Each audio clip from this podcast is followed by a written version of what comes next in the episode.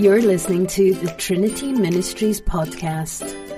For more information and to support our ministry, go to www.trinityhudson.org. Imagine, uh, if you will, the scene of, a, of, a, of an accident, car accident. Um, and, and, and two, two men are, are having this conversation afterward, after this car accident, and, and, the, and one says, No, I'm good. I'm fine. I feel great. I'm fine. And the other one says, But you just had a car accident. You, you've got, you, are bleeding. You look like you're hurt. No, no, I feel great. I feel fine. I'm fine. And the other one says, You know, but the paramedics are here already. At, at the very least, uh, just let them check you out. Take a moment, let them check you out first. And the man says, No, I'm, I'm fine. I'm good. I know I'm fine. He calls his wife and he goes home, and, he, and, and, and later that evening, uh, unknowing to him, um, he had internal bleeding and he died at, at, in, in, in the middle of the night. But he was fine.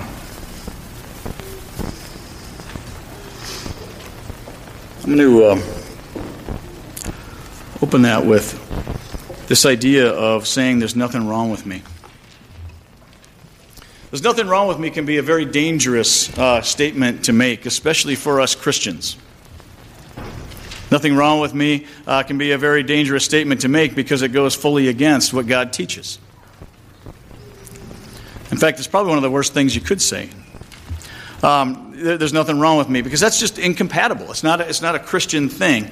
Uh, it's unacceptable to God. In fact, First John tells us um, that uh, claiming that we're good and there's nothing wrong with me uh, would call God a liar. So, what's the opposite of there's nothing wrong with me? Probably be something like there's everything wrong with me. Everything is wrong with me. And according to the Bible, a Christian should probably be one that comes to the Lord and stands in front of God one day and says, God, there's everything wrong with me. A Christian, of course, is also somebody with smile and a confidence can also say, But Jesus has overcome my sin. Jesus has overcome my sin, and He's taken all these things that are wrong away from me. You know, today is Ash Wednesday. Uh, it's the first day of Lent. Uh, my name is Jack Jorgensen. I, I, have the privilege of, of leading uh, a ministry here at Trinity called The Cross, and it is a, uh, it's a, a privilege to see what I get to see every Wednesday.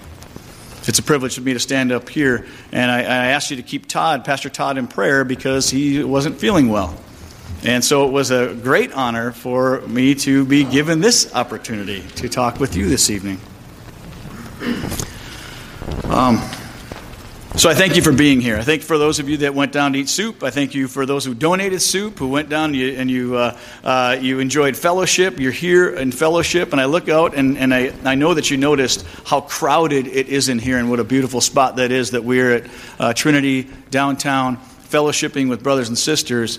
And I, I I imagine this to be uh, what occurs on a regular basis uh, very, very, very soon. Um, getting back to what is Lent, however. Getting back to what is Lent. Um, what is it? You know, what's it all about? We find, we find the answer as we focus on a story that Jesus tells, and I just shared that, about two opposite people. One says, uh, There's nothing wrong with me. One says, uh, there's, uh, there's, there's nothing wrong with me, and the other one really kind of says, There's everything wrong with me. One of them represents what Lent isn't, while the other one represents what Lent is. Tonight, as we focus on these two people, I'm hopeful that we seek to learn better what Lent really is and what it really means for us today. Jesus told this story to people who were confident that they were righteous. That's how it began. And, you, and he, these people that looked down on everybody else because they were righteous. They were doing it all right. They were doing the things that, that they knew what to do. The, the, the, the people, we, we say a Pharisee, for example. Uh, we look at two men. Two men went up to the temple. It was a Pharisee and a tax collector. And remember, those of you that know who Pharisees are, they, they are people who know the law. They are people who live a life that is clean. They are people, and they were people uh, that, that followed wholeheartedly what the law said. But they got puffed up, I think, maybe. Um, think about the tax collector. Let's flip that around. Because these are people who, for a living, uh, took from others. That was their job. You know, they, they worked for the government, but at the same time, they always grabbed a little bit extra for themselves, and maybe even a lot extra sometimes. They intimidated, they took from others, uh, they, they swindled, they, they had a pretty negative impact on, on lives from what I've read. But both of them came to church. Both of them went up to the temple uh, to pray. The Pharisee stood up and he prayed, and, and he, he prayed about himself, and he's like, God, I thank you that I am not like these other men out there. I thank you I'm not like other men. I'm not a robber, an evildoer. I'm not an adulterer. I, I'm, not, I'm not even like this tax collector over here. We know how bad he is. I fast twice a week. I give a tenth of all I get. You know, and we could probably sum this up, this prayer up, in, is, is him saying to God, God, I thank you that, that, uh, that there's nothing wrong with me. I thank you. There's nothing wrong with me. But maybe he was right. You know, maybe there wasn't a whole lot wrong with him. He sounded like he was a good citizen. Like I said, he certainly obeyed the law, likely lived a moral and upright life. He certainly did righteous things that we were supposed to do. He gave 10% of his wage. Um, he, he, fasted as, as, as was kind of as was instructed. And really, there likely wasn't much wrong with him. He followed the rules. But then Jesus focuses on that tax collector in the story. Tax collector was the opposite of the Pharisee. He had been stealing money from the people his whole life, likely ruining the lives of others and, and, and gaining a, a, living to live it up on the sweat and, and blood and, and the backs of the people that he would take their money. And it's no question from the parable that Jesus shared that he knew that his whole life had been somewhat of a disaster, that he deserved to go to hell that he deserved to go to hell when he died, and, and there was no question about it. And Jesus says, the tax collector stood at a distance. He wouldn't even walk up to the front of the temple. He, had, he wouldn't even look up to heaven. He was so ashamed. He was so ashamed of his sin, but he just sat there and beat his chest and he said, God, have mercy on me. I'm a sinner. God, have mercy on me. If we actually continue into Luke 18 at the end of it, there's a lot of mercy. Lord, have mercy on me. But he was the opposite. His prayer was the opposite of what the Pharisee uh, was praying, wasn't it? And maybe we could even sum his prayer up with, uh, he might sum his prayer up with something like, God, there's everything wrong with me. Please help me.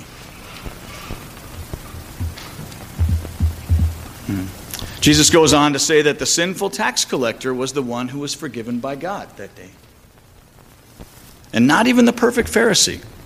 And I wonder why that is.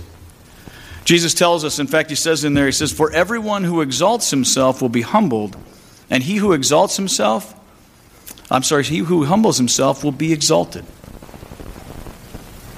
The Pharisees were proud. Uh, they looked down upon others. Uh, they, they, they, exalted themselves. The Pharisee in, in our parable definitely exalted himself. And the tax collector was humble.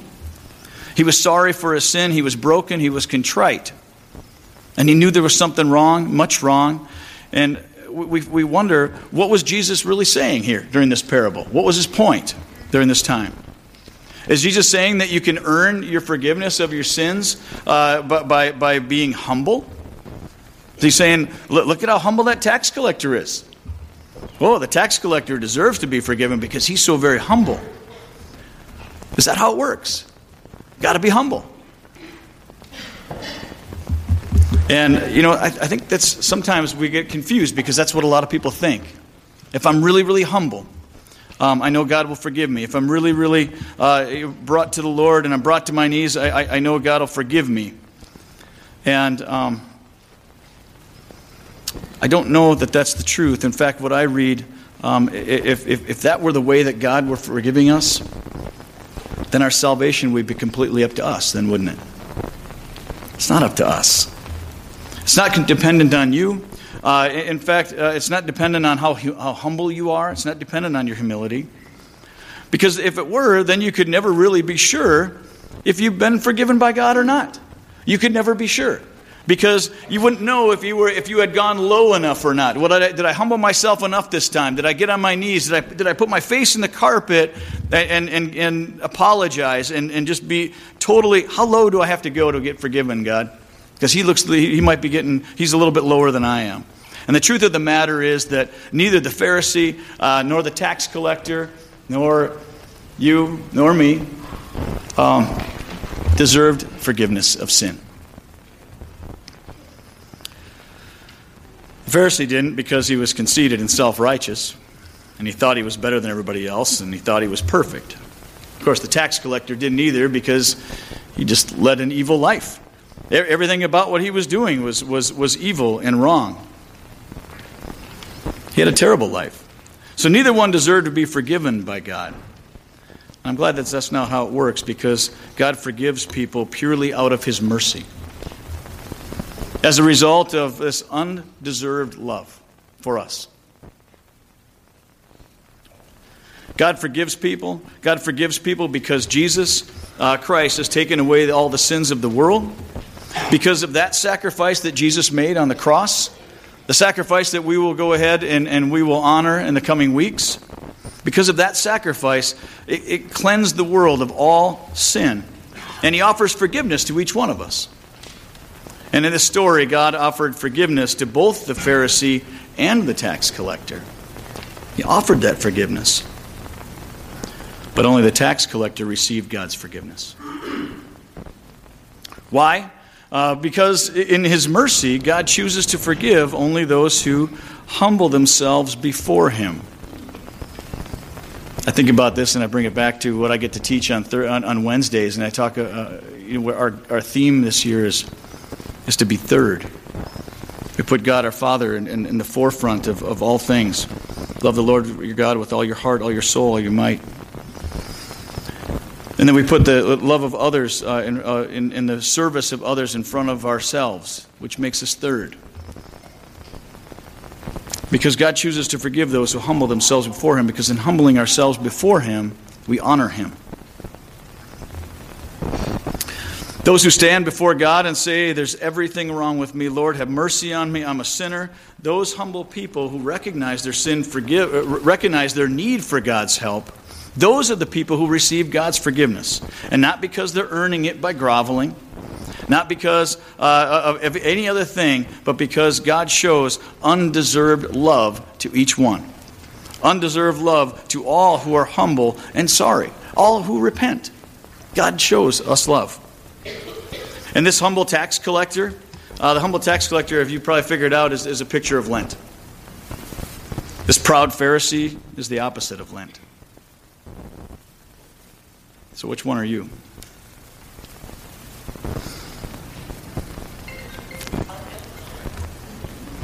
How will you observe Lent this year?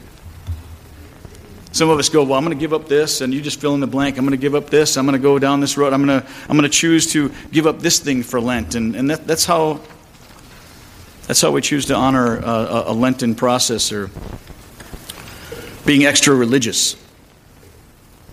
And many people observe Lent that way.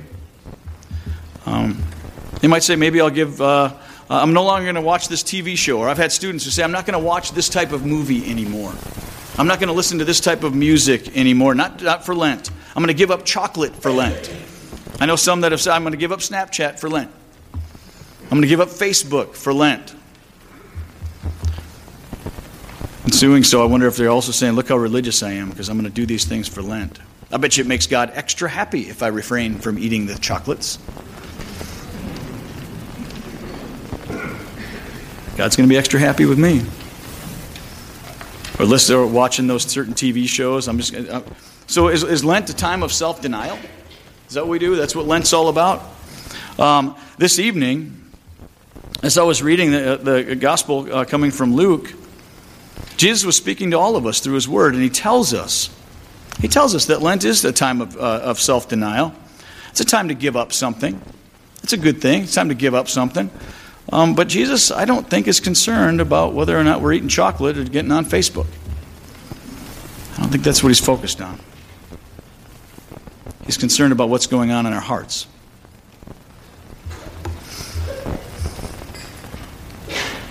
Lent is a time to give up those sins um, that haunt us in our lives. Lent is a time do, to do things that we know uh, we should be doing differently. In fact, Pastor Tim, this this uh, um, for, for chapel today, you, you, know what you did. You know what you did. It was, it was a reminder. We, we're always reminded. You know what you did. And we know what we do. Lent is a time, um, Lent, uh, Lent, Lent, is a time um, to, to give up some of those sins, but it's also a time to give up that sin. Uh, I think of a couple of specifics. The sin of hypocrisy is one. Acting like a Christian on the outside, but being proud and self centered on the inside. Give that one up. Lent is a time to give up that sin of, of, of a double life. I go to church and I act this way, and I, you wouldn't know if I was a believer any other day of the week, but Sunday I'm going to church. Lent is a time to give up that sin. Lent is also a time to give up the sin of complacency. This, I, am good enough. It's good enough. Uh, this, this is going to be okay. You know, someday I'll get my act together spiritually, but right now I just don't have the time for that. I got better things to do. My priorities, I'm sorry, they just don't involve church right now. I've, I've got these things going on. You just, you just name the list. I think Lent, Lent is a time to give up that sin.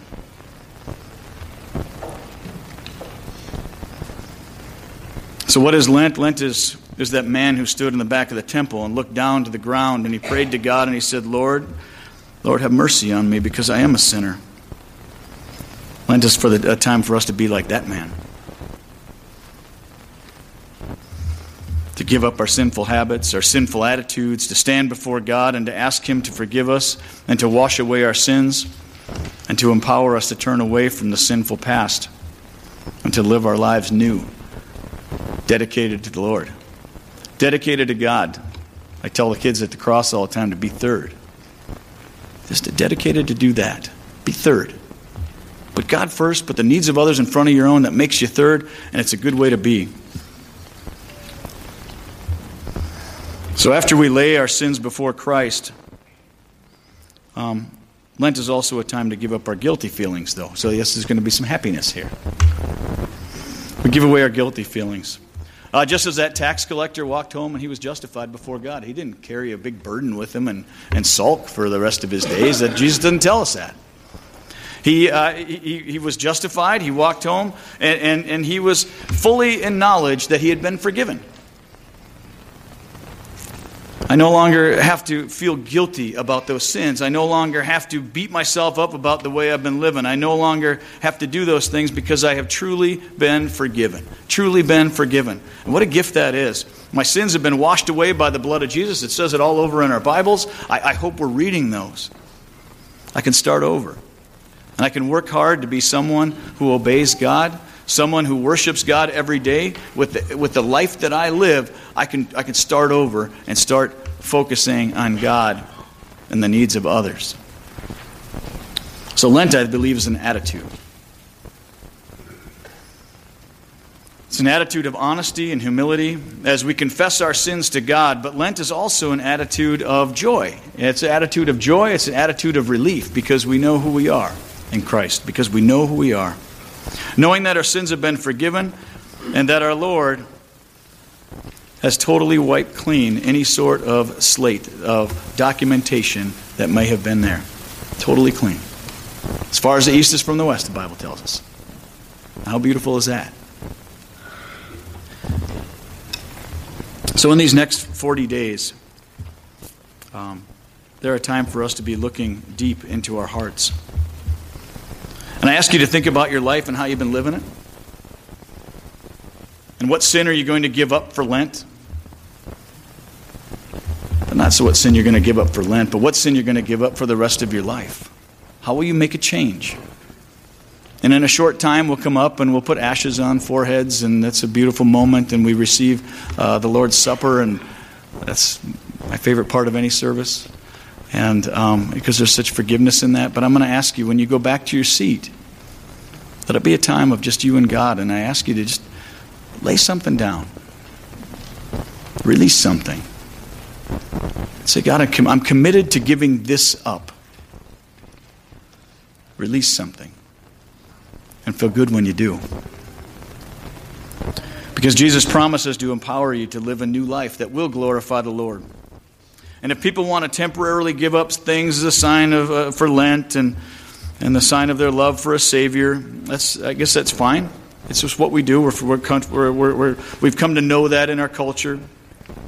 But I believe that what Christ is really concerned about is what is in our hearts. I believe that what Christ is really concerned about is, is, is how we are living our lives and what is in our hearts. And tonight we begin that long walk toward the cross uh, that we get to see on Easter Sunday, the conclusion of that. But as that, we're on that long walk, we see just how serious and terrible our sins are, that it required the death of God's Son. But we also see how wonderful and deep our Savior's love is for us during that time. The road doesn't end there, um, but it ends at an empty tomb. Because Jesus rises from the dead to prove once and for all that all of our sins have been forgiven. Jesus lives. All of our sins have been forgiven. And so, as I conclude here, as I conclude here, I ask that, uh, that may God bless your journey to the cross. May He bless you. May He make His face shine on you. May He give you peace as you go out and as you serve, as you do those things, as you put the Lord first, as you as you read, as you pray. And I give you thanks for all that because it's just, a, a, again, uh, an incredible, incredible spot to stand here right now and to see uh, each person in here loving, coming to an opportunity to be together in repentance, but also in the joy of forgiveness. Let's pray. Holy Father, I am so humbled by a spot that, that we get to take your word and share it with others. Father, I ask you to convict each one here. I ask you to convict each one of us with a, with a determination to release and relieve something. And I ask you to bless each one as they do that. I ask you to bless them with a weight lifted and the confidence of no, in, in the knowledge that you that you send your Holy Spirit alongside us to guide us in that, in that, in that decision because we can't do it alone. God, we are broken. Everything about us is broken, Father, and we know that we can only do things through you. I thank you for this time. I thank you for this evening. And we give you thanks in Jesus' name. Amen.